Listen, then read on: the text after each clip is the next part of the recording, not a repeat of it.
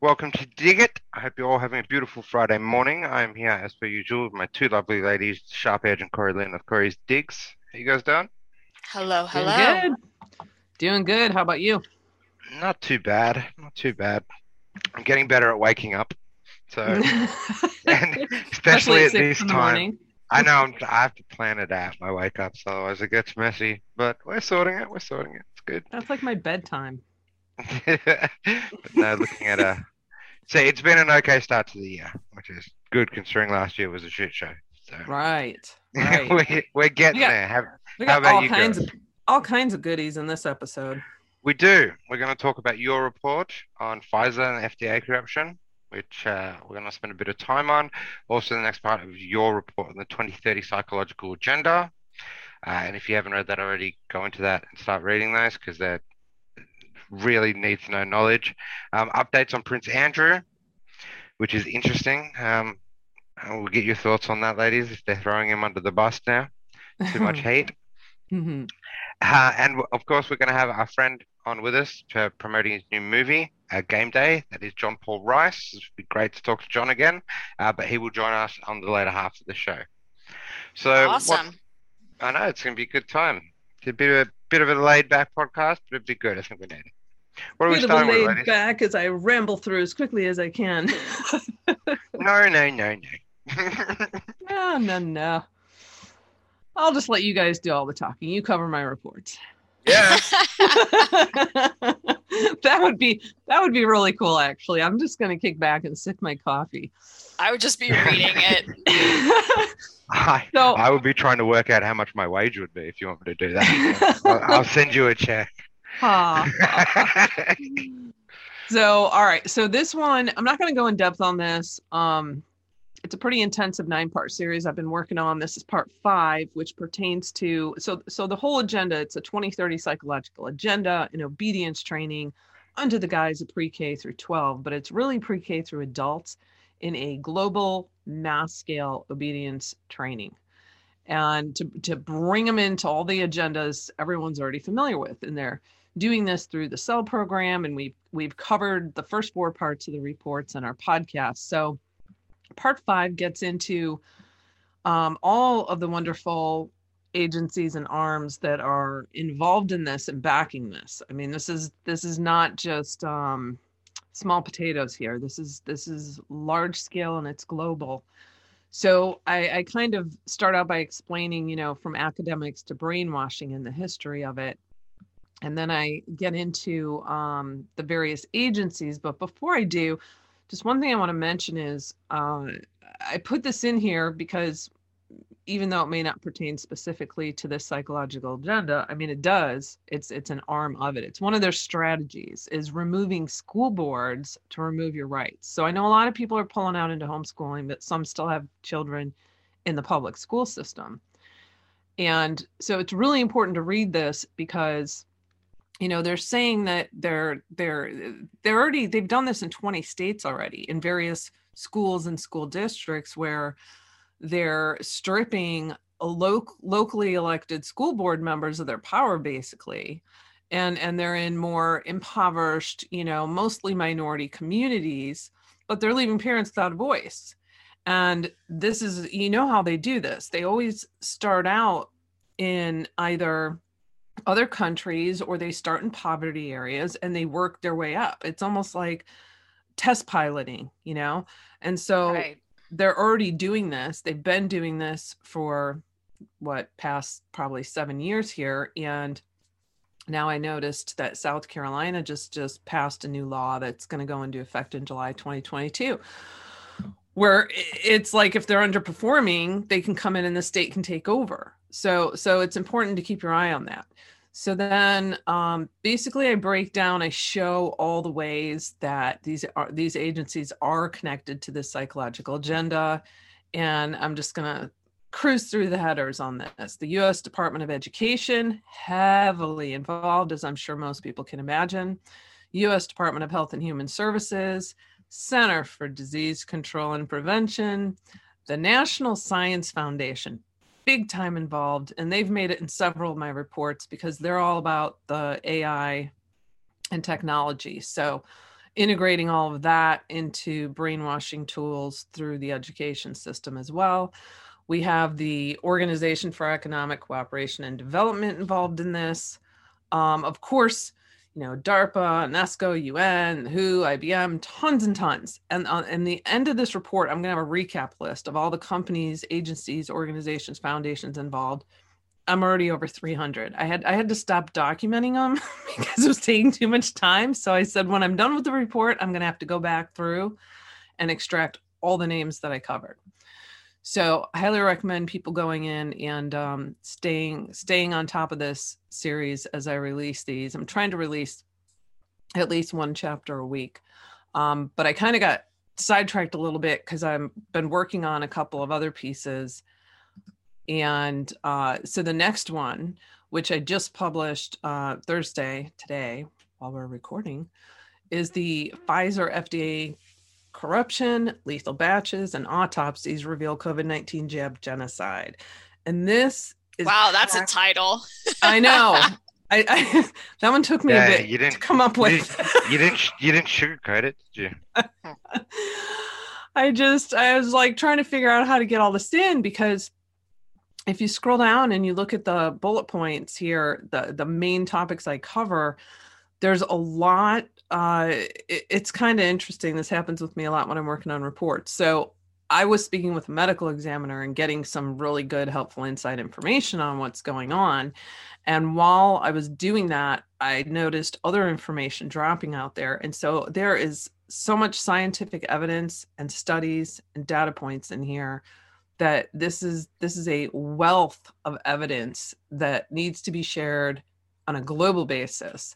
Um, so we've got, uh, if we scroll down to the first one on autopsies reveal COVID jab deaths despite attempts to suppress. So what's happening is we already know that that the jab deaths are being suppressed, that they're just they're not being uh, aside from VAERS, which is highly underreported. What's happening? So from the med- medical examiner standpoint, when you have nursing homes and hospice, when people pass away, there's investigators at the medical examiner's office that contact them. So there's like a a waiver, you know, they waive jurisdiction. This is just the process of how it works. But the medical examiner ultimately signs off on, on the documents. So the investigator contacts the nursing home and hospice, which we know is where a lot of these deaths that they're claiming are COVID related are coming from. And we also know that those areas are heavily being uh, jabbed. So when the investigator calls, whether it's a receptionist or a nurse, whoever answers the phone, basically gives a short summary of the death, but they're not saying anything about the jabs. And the investigators don't dare ask, oh, well, did they get the jab? And what was the date they got the jab? Did, you know, did they right. die three days later? Did you recognize it? None of that's being discussed. It's all being just like hidden.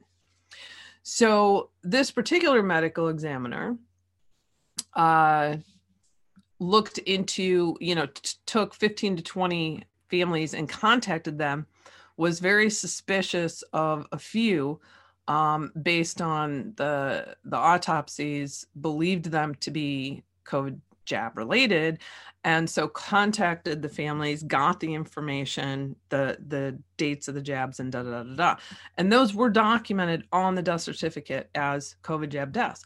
But i guarantee you this is rare. Um you know i had recently spoken with someone who worked for a big uh, hospital network who was responsible for documenting the reports into you know the information that was coming in on adverse events and logging it into the VAERS system. But that was all being handed passed down. And, and I would guess that this is the process that's happening with a lot of hospital networks is it, you know, instead of an individual doctor actually physically going in and reporting it, it's likely all the reports are getting collected into one area. The higher ups are keeping ones related to death and and then the other people are entering it in well in one particular case they were told to no longer log the information in in early November. So what was that about? And with no explanation. So we we already know that this is way underreported and even with that the numbers are staggering. We already have more in just last year it wasn't even into the full year. It was like wasn't it like halfway through the year and it and the numbers of deaths in the VAERS reporting system had already exceeded that of all other jabs combined. Right, right. It's, in it's history. overwhelming. It's overwhelming yeah. the, the massive spike since all the years combined compared to uh, the last year. And yeah. uh, we know the underreporting. What is it like? One percent is estimated. It's more between one and ten. Yeah, and even if even actual, if that, even if that number's increased since uh, COVID, it's it's still way underreported, and we already know. I mean, this is a perfect example you know right. with with medical examiners not even getting the information so how is that supposed to be documented because the the numbers that the cdc reports is based on death certificates right. so i mean that's like the final chain of you know documentation so um so these are images if you scroll up a hair um so the, that's like mild myocarditis pericarditis uh this is an individual the, these three people, by the way, were in their mid 30s to mid 50s. Okay. So this is an otherwise totally healthy person that develops this, of course, was jabbed, develops this. And then that's not killed them. that's not what killed the person, though. It was a heart attack, which is in the next image down. So, excuse me.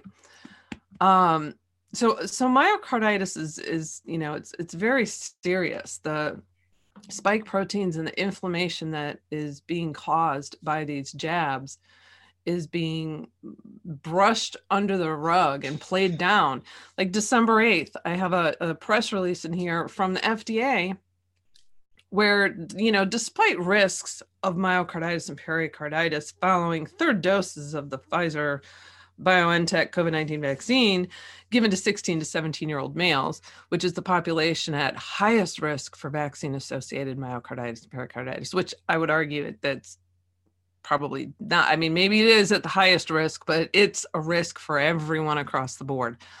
Um, so, so they assess that the benefits, of course, outweigh the risks, and they encourage they encourage more boosters. Keep it going.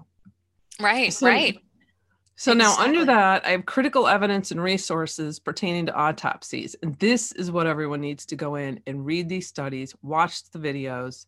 Um, these were autopsies that were performed, um, I'm going to butcher these names, by Dr. Uh, Burkhardt, yes. who's a well known uh, pathologist, German pathologist, um, one of the top ones over in Europe. And so, I mean, this is staggering. When yes. you know he broke this down through male through female through the different and this is all not this is not just pfizer.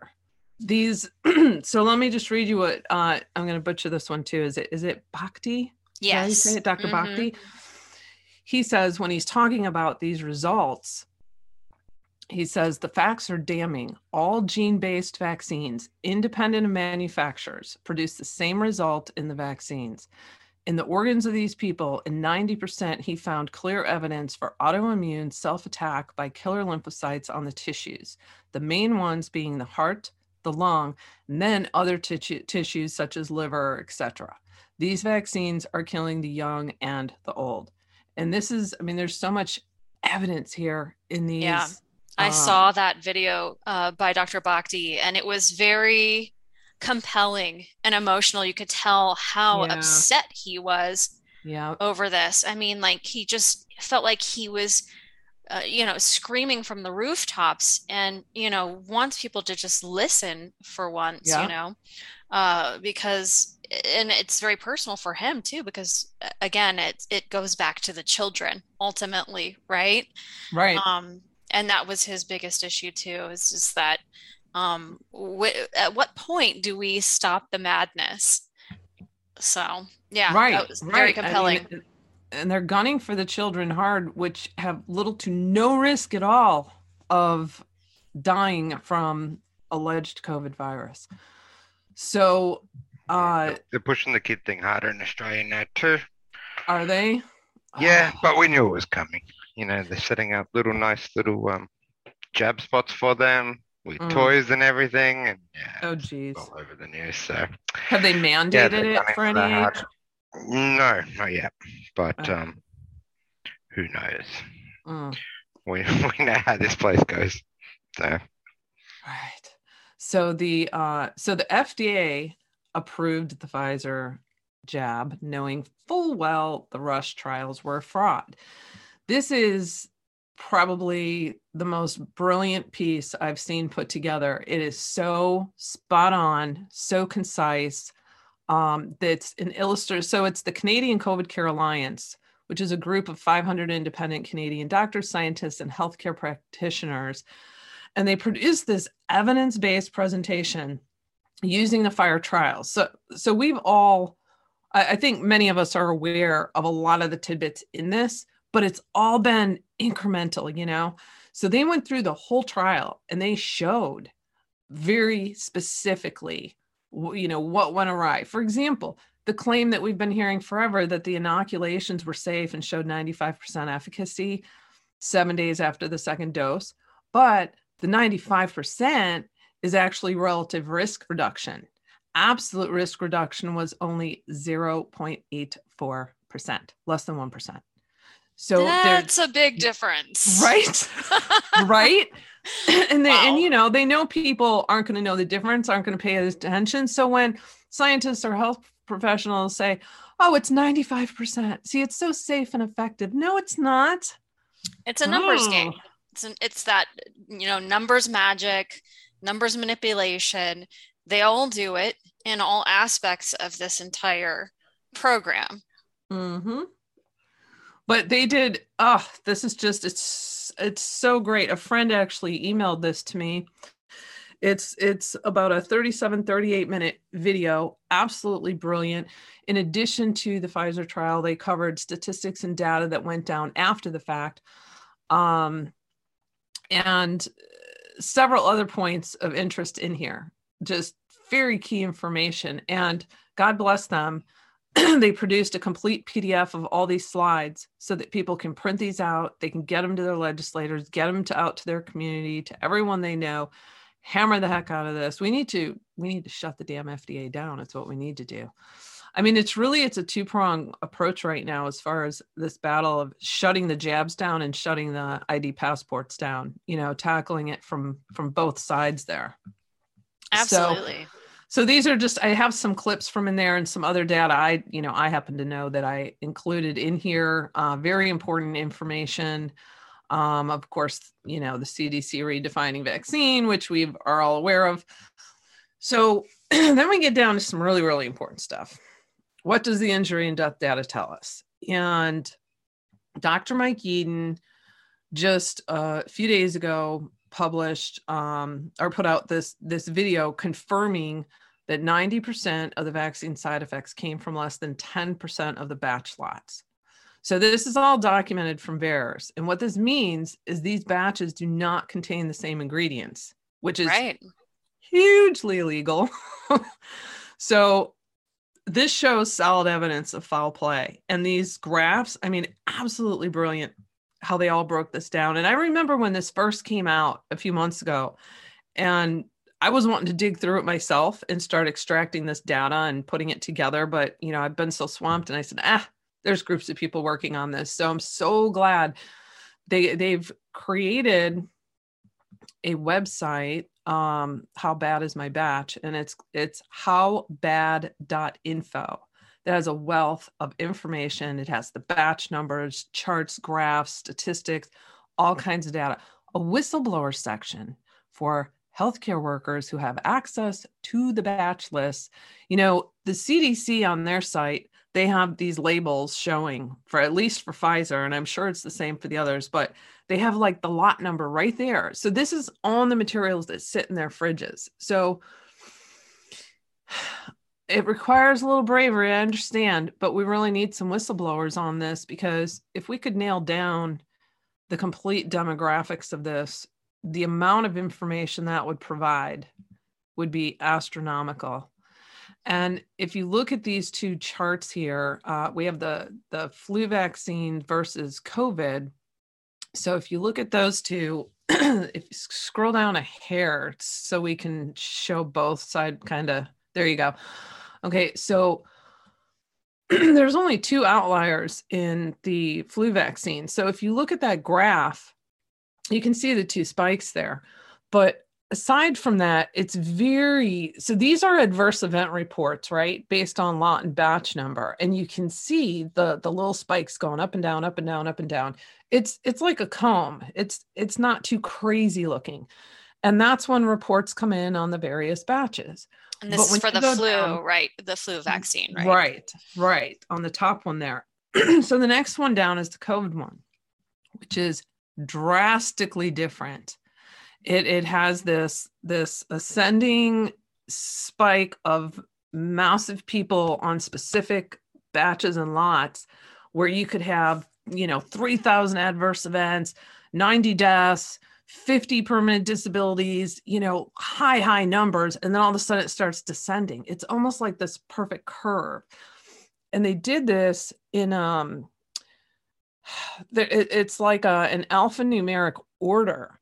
So there's so much more information in the site, howbad.info, but what this proves is that they had different ingredients in these batches because it would be absolutely impossible for the batch just before it to cause you know nothing and the batch immediately after it all of a sudden massive spike in side effects and deaths.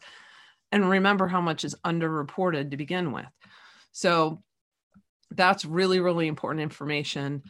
Um, and if we scroll down uh, I, I, just you know some more information people can come in and read here. Um, of course I, I just wanted to include the federal judge rejected the fda's request to hide the pfizer covid jab documents for 75 years. Um, very important. So over the next nine months we're going to see all those documents rolling out at 55000 pages a month. And of course there will be redactions but i think there's enough of us out there that are pretty good at reading between the lines. We'll be able to find some good nuggets in there. Agree. That was definitely a win for us to be able to um, obtain those documents um, much sooner than 75 years of course. I mean why would you want to withhold the information for 75 years? Well we know why. Yep. Exactly. Exactly. And then uh, I included, if you scroll down, uh, key scientific documents, statistical data and information, and vital resources. Um, it's down underneath that section there. So I have several links to other studies, scientific data, and information um, that that I've put out in addition to that. So there's just uh, I highly recommend people downloading the PDF that the Canadian folks put together. It's brilliant. Um, and all of this information, watch these videos, read these studies. This is really critical information.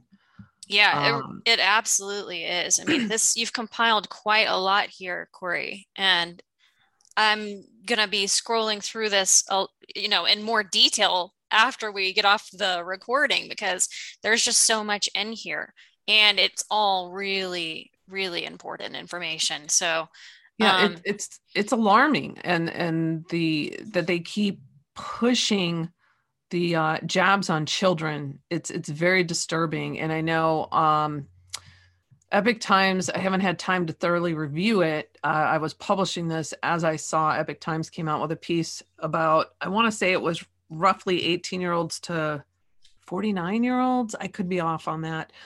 Um, talking about the enormous excess deaths in comparison to prior years, but they're waiting for the CDC to break down, you know, how great the CDC is, all the specific causes. Um, but this is, was it the Times of Israel came out with a, a piece just a couple days ago saying, oh, we have our first um, inflammation of the heart, myocarditis um, from Omicron. not from the jab because the guy had you know gotten his his jabs and a booster not from that but from omicron. This is very worrying. And it's from a hospital in israel and it took me all of 60 seconds to connect bill gates to that hospital with joint in- investments they're involved in. Um, so this is how they push these narratives and how they keep scaring people and making them believe everything's about the virus when really it's about the damn jab yeah yeah i i understand i agree i mean uh, going back to this um, report that came out um, where dr bhakdi spoke on it um, he, I, I remember him discussing how difficult it was for coroners to even properly um, assess the because mm-hmm. of death in many of these cases. And it was only when the families demanded autopsies. And in these circumstances where the um, person conducting the autopsies knew exactly what to look for because upon initial look at some of these um, death cases uh, many of their organs looked fine. It was really hard to assess the cause of death. And i think that may be one of the the biggest hurdles as far as um, correctly reporting on causes of death in association to possibly the COVID jab. And I'm so glad you brought that up because I have in here from uh, Dr. Uh, Burkhardt notes and recommendations for conducting post mortem examination autopsy of person deceased in connection with COVID vaccination. So it is a step step through process of that, and I have that linked. If you scroll down an inch, it's actually linked right there. Okay, um, great. So all medical examiners get your hands on that. Absolutely, they have to have certain uh, ideas of what to what to even look for at this point of areas right. that um, could be causes for concern. Um, so right. that's that's and I wanted to bring up something else. And um, you know, I'd mentioned to you mentioned this to you before we started the show was um, this insurance CEO of a hundred billion dollar insurance company saying that they've seen um, the death rate go up a stunning 40% from pre-pandemic levels. And this was of working age people. So this kind of plays into your report somewhat. It's more mm-hmm. i guess evidence because he was saying the majority of those people were not classified as COVID deaths, but 40% is astronomical. It's a huge amount nonetheless. And he was saying, look, you know, um, in all of our history, this is the high of the company, this is our highest death rates we've seen. And that, um, you know, to illustrate it, sort of um, this way is that once in every 200 years there may be some sort of catastrophic event um, that would yield a say 10% increase in the mm. death rate. So 40% is just simply unheard of. And yeah. so, so you have to ask, you know, any logical person um, connecting dots would have to ask, well, what is causing this massive spike in deaths? Right, especially when, you know, allegedly 62% of Americans have uh, been uh, gotten the jab um, and they claim that that prevents death. And then we have the CDC director saying, which we've known for a long time, uh, that 75% of all deaths have at least four comorbidities. So when we're seeing middle aged and young people uh, dying, and one thing I will say about the Epoch Times report, and I did a real quick scan of it, is a, a good chunk of them what it was not documented as the cause of death being COVID. So, but we don't know specifically what it is yet because we're still waiting for the CDC to roll all those numbers out. So mm-hmm. I'm going to wait for that, and I'm sure I'll be writing up a report when that comes. It's interesting so, how they're backtracking on a lot of this stuff that we yeah. were talking about two years ago. Right, right. Yeah. So what's going on with Prince Andrew? All right, well, got some good news this week um, on the Prince Andrew case. so, um, a judge has um, denied his motion to dismiss this uh, case that Virginia Roberts Giuffre has brought against him, um, saying that Miss Giuffre's complaint is neither unintelligible nor vague nor ambiguous and that it does have discrete incidents of sexual abuse in particular circumstances at three uh, locations. Um, and so the defendant uh, can't reasonably um, argue for this motion to dismiss. So, for the foregoing reasons, the defendant's motion to dismiss the complaint or for more um, I can't I can't read what this says. Oh, uh, definite statement is denied in all respects. So the case moves forward. And uh, I'm sure that the Royals are quite displeased oh, about this. well, well, they also had around 150 vet uh, veteran soldiers uh, come out and try to put this pressure on that as well, talking about Prince Andrew. So they were getting a lot of pressure from inside, and this civil case, of course. I think it kind of um, tips tips the royal family and they might throw him under the bus.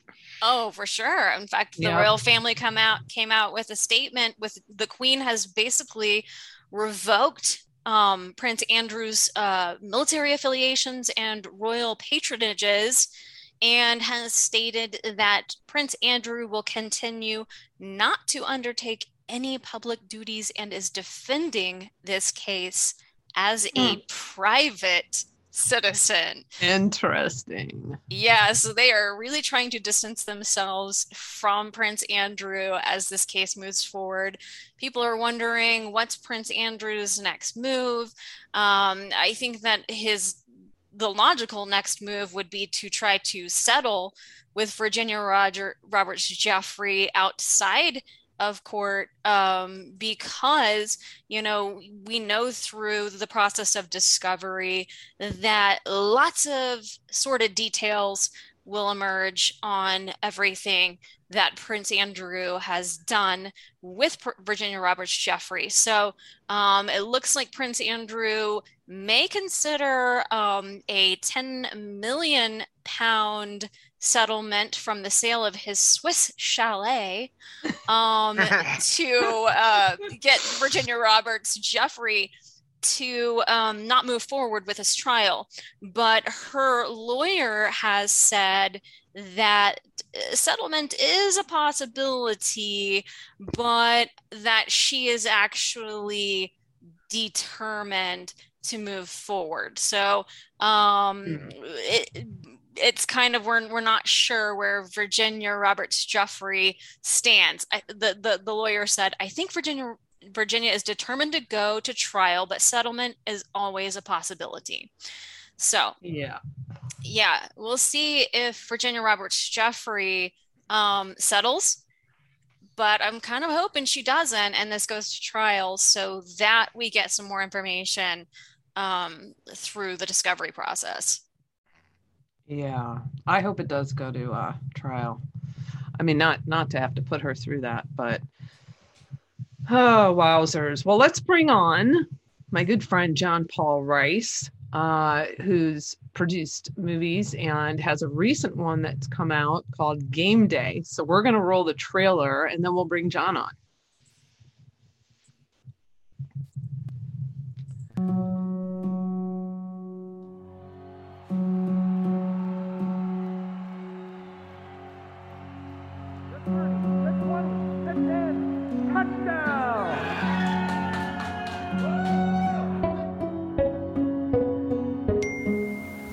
Who is that?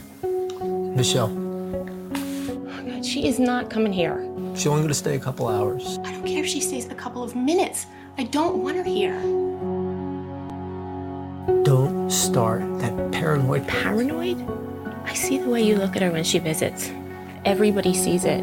It is so obvious. Mom, what's wrong? Did Dad say something?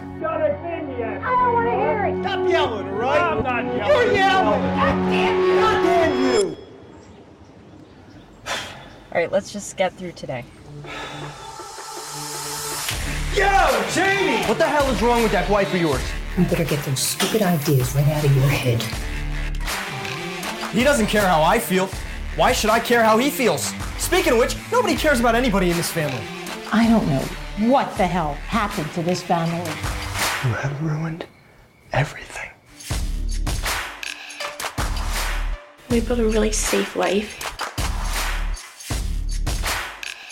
Something was missing.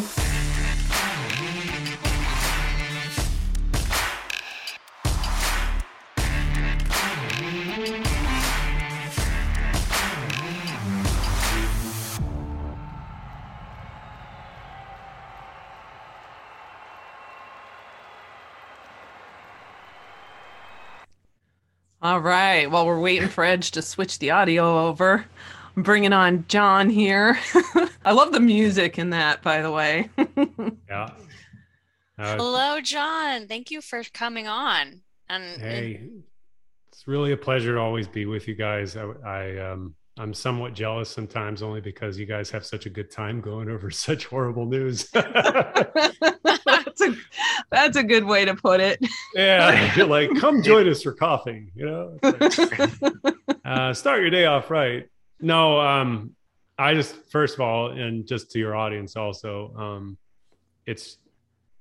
I mean, I, I was listening to everything that you were, you all were reporting on, and um, I just really appreciate everything that you are doing, and to be able to know people out there personally in the media in the alternative space, whatever you want to call it, that are truth tellers that say, you know what, we're not going to accept the status quo. We're not going to accept what is being told to us. We're actually going to go and find the answers. And you know, you you highlighted some key examples of um, people who are doing just that, and those are people you don't even know that are doing it. So one good act inspires another and another and another and you just don't know where it goes so yeah it's really an yeah. honor to uh to be to be a filmmaker in this time and to know people who are truth tellers that's that's pretty special yeah well tell everyone about your movie so game day is a movie it's my seventh independent film that i produced uh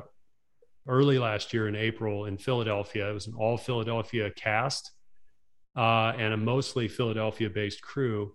This is a story that I believe is a story for our time right now. It's about the bitter divisions, the rivalries, the resentments, all of the all of the moments that preceded that day where the truth was finally spoken at such a level that it disintegrates the family um, yeah. But at the same time, there's an underlying care and truth in everyone. That's why they've all been together. And so we made a movie that was just authentic Italian American about Eagles fan family, right? The Philadelphia mm-hmm. Eagles.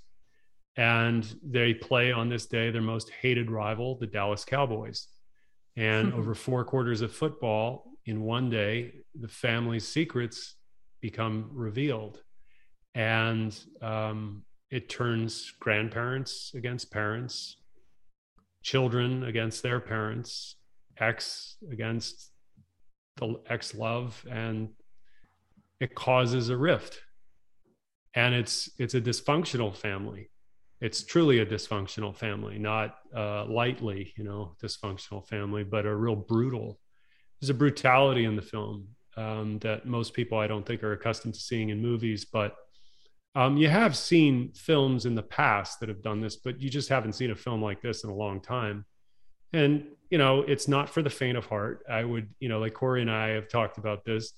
Uh, this isn't your Hallmark, typical Hallmark dysfunctional family film where everybody is just, you know, is wrapped up in a nice, neat little bow in the end. Right. Um, but we made this with a co-writer who was from Philadelphia. And this is actually based loosely on his own children, his own family. And also, I do want to say that that family and the fighting that they do is not exclusive to that family. Um, Philadelphia is a brutal town. And one of the uh, great claims to fame in their fan base among the Eagles fans was that they actually threw snowballs at Santa Claus. among many other things that they've done in their esteemed history. Uh, so yeah, it was it was a good movie. There were a lot of um great actors in it, and it was it was intense. It was definitely intense. It was very heated. Um, I think it's it's kind of an important topic right now with everything going on in the world and divisions mm-hmm. being created and you know trying to keep the family unit together and uh trying to get along yeah i feel like there's there's so many people that could relate on some level to mm-hmm. this family um, mm-hmm. the struggles, the dynamics. I mean, there were, and each of them had different struggles. I don't know how much we should give away, mm-hmm. um, but you know, whether it's drug abuse or drinking or whatever the case is, um, I think that on some level, there's so many people that can relate to this with regards to their own families. Um, At least some of the characters. Right. I mean, um, and and so I think that that can really connect with people, especially coming off after the holidays, um, because everybody, you know, had to go home or you know had people over. Not everybody, but a lot of people, you know, got together with their families and really experienced those dynamics and it's still mm-hmm. fresh for them so i think they can relate but even now it's it's it's not just a typical time uh, with typical family issues. It's really been compounded in the past couple of years, uh, whether it's politics or where you stand with the whole COVID thing or social issues. Those have just bubbled up to the surface so much so that it's um, like this family, you know, it's put family members against family members, coworkers against coworkers, friends against friends on where you stand on these various issues. And those do always come bubbling up to the surface when you get, say, a big family together, right? right. Yeah. Um, go ahead. No, go, go ahead. ahead. Go ahead. I was just going to say, like, it's what what the director Edgar, and this is the director. If, if your audience is familiar with A Child's Voice, um, is the same director and co-writer, but he said that uh, you know, it's to thy own self be true. And in this film, you know, you go through quite a hell hellish ride. Um, you know, for the majority of the film, it's very intense. Um, there are moments in there. I mean, I, I I told Corey, she was like, "Where's the humor in this?" I was like, "Well, they're not jokes."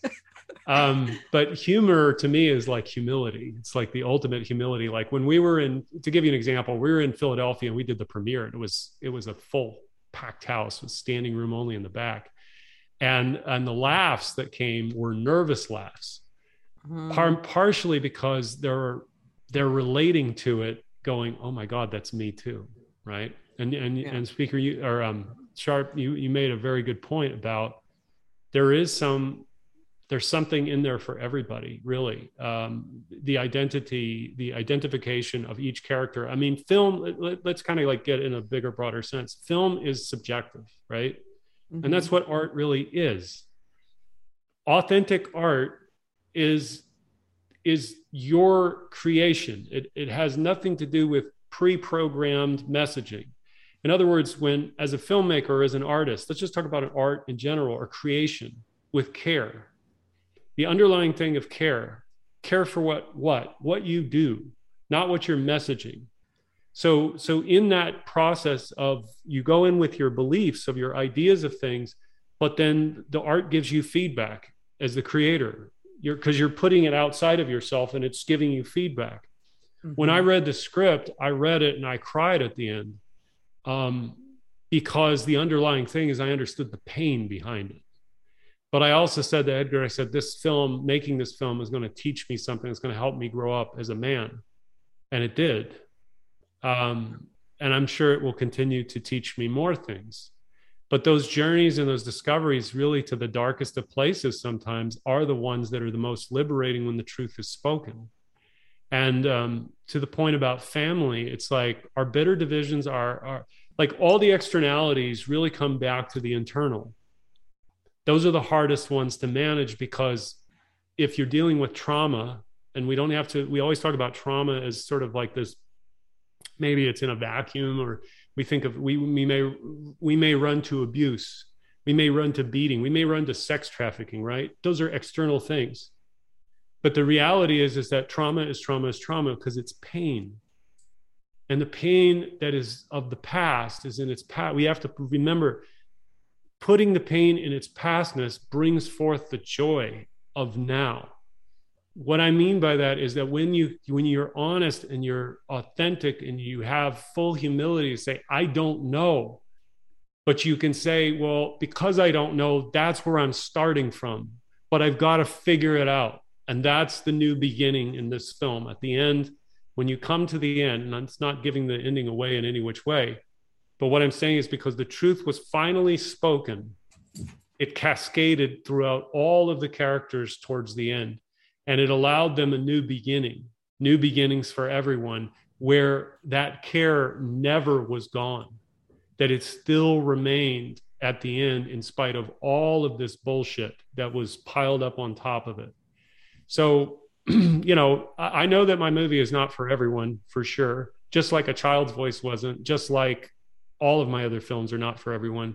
They're niche audiences, but I believe that art is that. That is, you you go for the higher truth, the truth that is, you discover, the one that's in you that you uncover, and then through that process of creation, if you have something to really say, that authentic delivery will impact people. It will get a reaction. It's not a preconditioned one like propaganda or anti propaganda against the propaganda. Those are the two in one the same thing.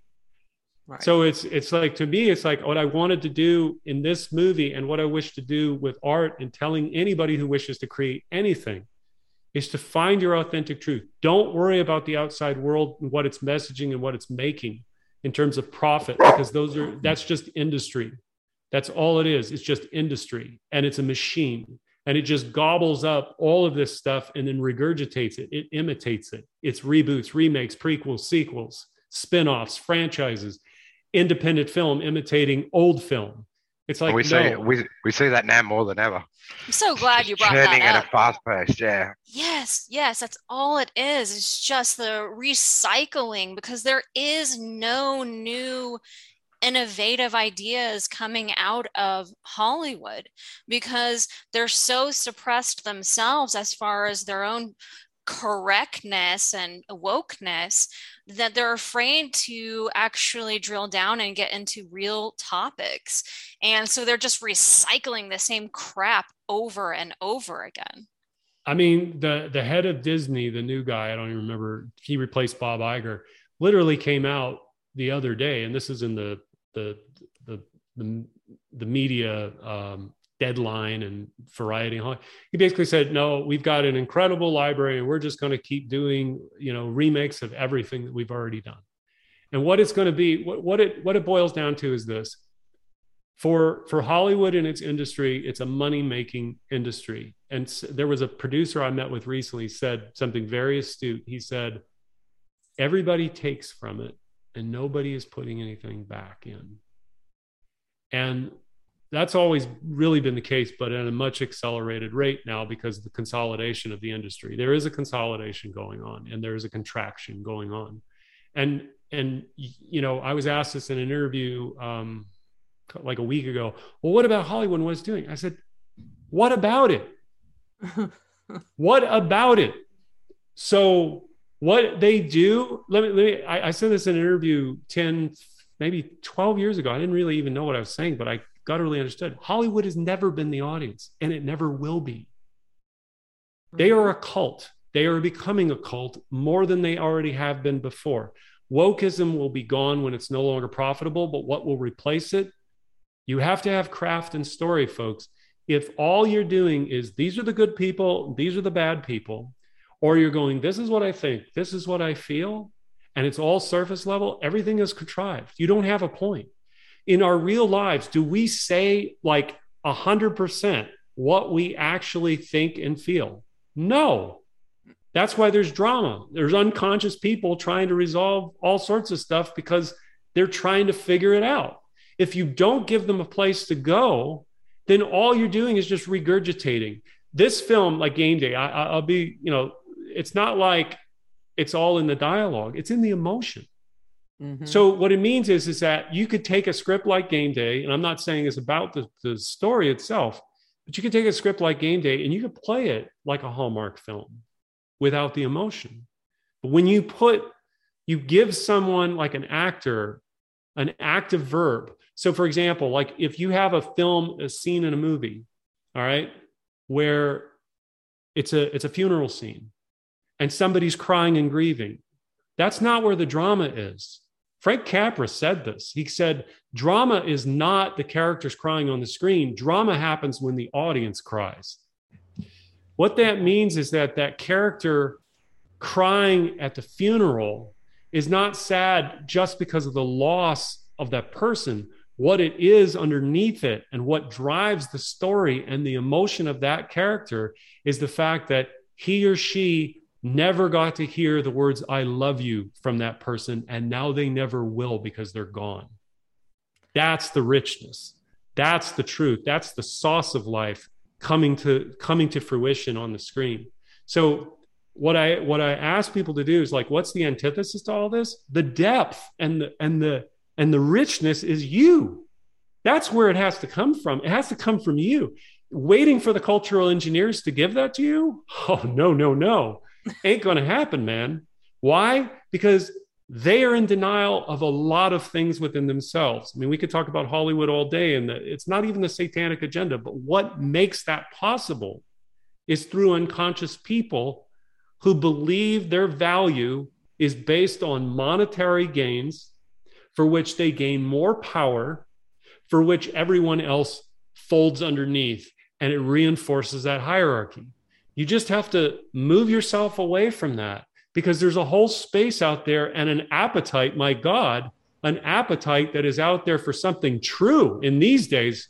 Jesus Christ, you know, if the more authentic and truthful you can be, the more people are going to pay attention to you and probably hire you and pay you money to do things. I mean, I, am saying this on a on a on a not just me. This is about all of us, and and art is a metaphor. It's a mirror. When you go into a theater, Frank Capra also said this. This is a guy who did a It's a Wonderful Life. 80 years later, that movie is profound because the universal messages ring true. He says, You have an hour and a half to two hours with that person. And you can ha- you have more power in that hour and a half to two hours than a president of the United States to change their lives. In mm-hmm. just two hours, you can change their lives. You can show them something they've never seen before, but it awakens something divine in them. That's what art can do. and you put the divinity in that and you put your love and your care into something and you will it forward into creation, that's exactly what you're doing. Every little bit that you do, that is like gold nuggets for everyone. You want breadcrumbs? You want to lead people to the food, to the water, to the resources? Authenticity and truth. Amen. Well said. Yeah. Where, really now, where all is the the film available where people can go and purchase it here? If you go to gamedaythemovie.com, it's right there. You're showing it. Vimeo on demand and Amazon USA. And I put Amazon USA because it's only available in Amazon, Amazon in the USA. Now, if you have a VPN,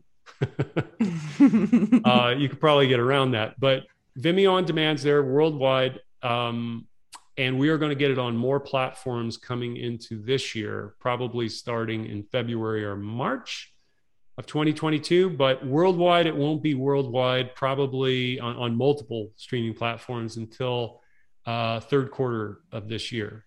But okay, um, and we'll definitely yeah. put the links below this too, so people can yeah access and that. it's also now, on no restrictions ent my website where you can also find our other films there as well but we we made a game day movie just specifically for this one because we knew that a lot of people were going to want to specifically watch this and probably not uh, go, oh, okay, family drama, child sex trafficking movie. oh, gosh. Now, so, what are you what are you guys working on now? You already started working on another one, right? Yeah. So we're moving our offices from Los Angeles to Greenville, South Carolina, in the upstate. Um, and our first film is going to be shot in a couple of months. We're going to start uh, in that upstate area called A Little Box of Hope. And that is a supernatural movie about a businessman who finds a little child's toy box. And when he looks inside, he is brought into the mind of a serial killer. Hmm. And anybody who looks in that box and goes into the mind of the serial killer is given a chance to stop him from killing his victim. Um, the tagline of that movie is love create well i say the tagline of that movie would be imagination creates love in the darkest of places Hmm. I can't wait to see that one. Sounds Mhm. really Yeah. interesting. Sounds really good. yeah But going back to um, what you were saying, um, John, about how everybody's walking around with all these suppressed subconscious emotions that they're not even really dealing with. Right. Your movie really actually uh, illustrated that so well because it was like every single character had all of these suppressed emotions, baggage from the past, and they were coping it with it in totally dysfunctional ways. Yeah. And some of those characters, it seems like, came to that sort of epiphany moment where that stuff sort of rose to the top and they actually dealt with it. Right. and so I think that, but you have to do that in order to be able to move on.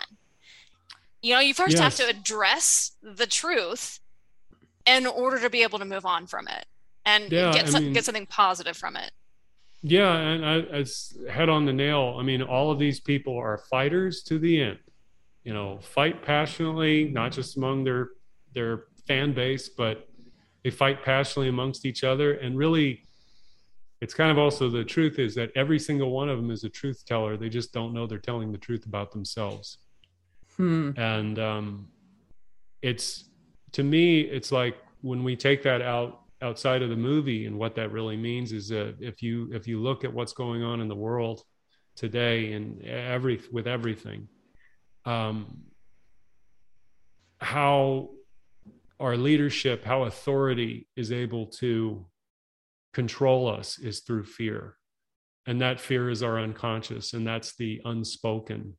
It's really the it's really the unspoken pain that we exist in sometimes because of the fact that we we live in a very damaged and broken world.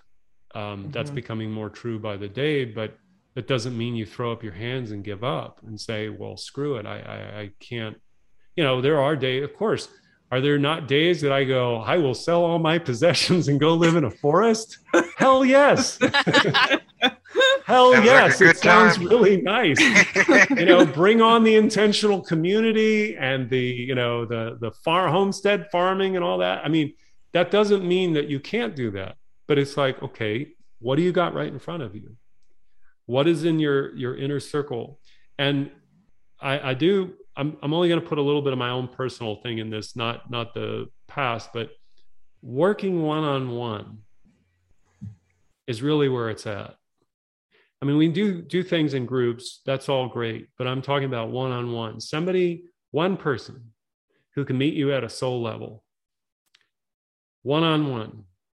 Because we have our friends and we have our families. And at the end of the day, we have our quiet moments where we're alone with our own thoughts and our own feelings. And to have someone that is there for you in those times is is more valuable than anything else. That's not a diminishing statement about our families and stuff because we all have our own limitations. Sometimes it takes somebody on the outside to see what's really there. And all throughout my life i've been very blessed and fortunate given what i've been through. I remember just when i was eight or nine years old uh, this guy denny white.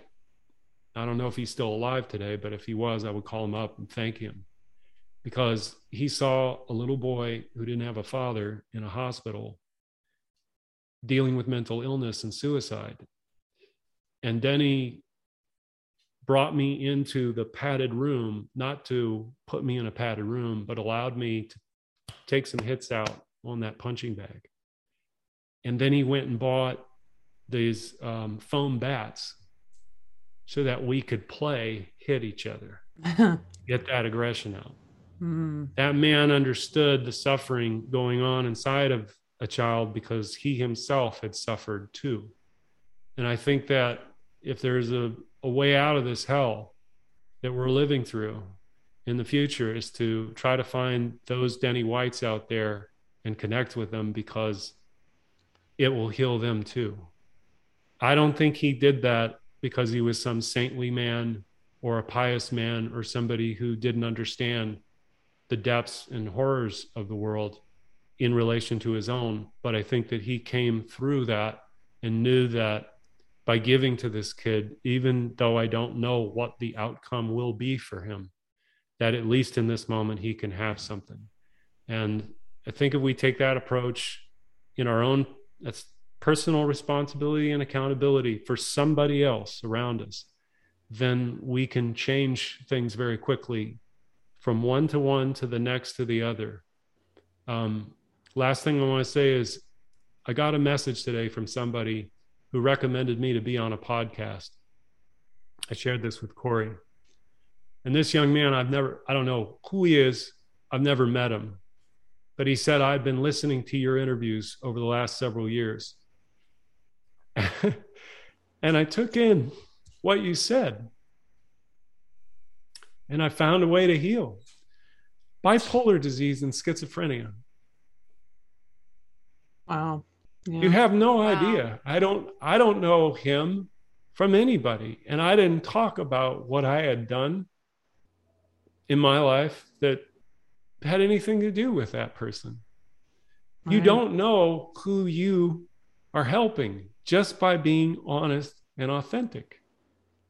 And even if you suffer and struggle, which we all do in our own quiet way, there is somebody out there that needs us, somebody who's small who needs us, somebody who's big who needs us.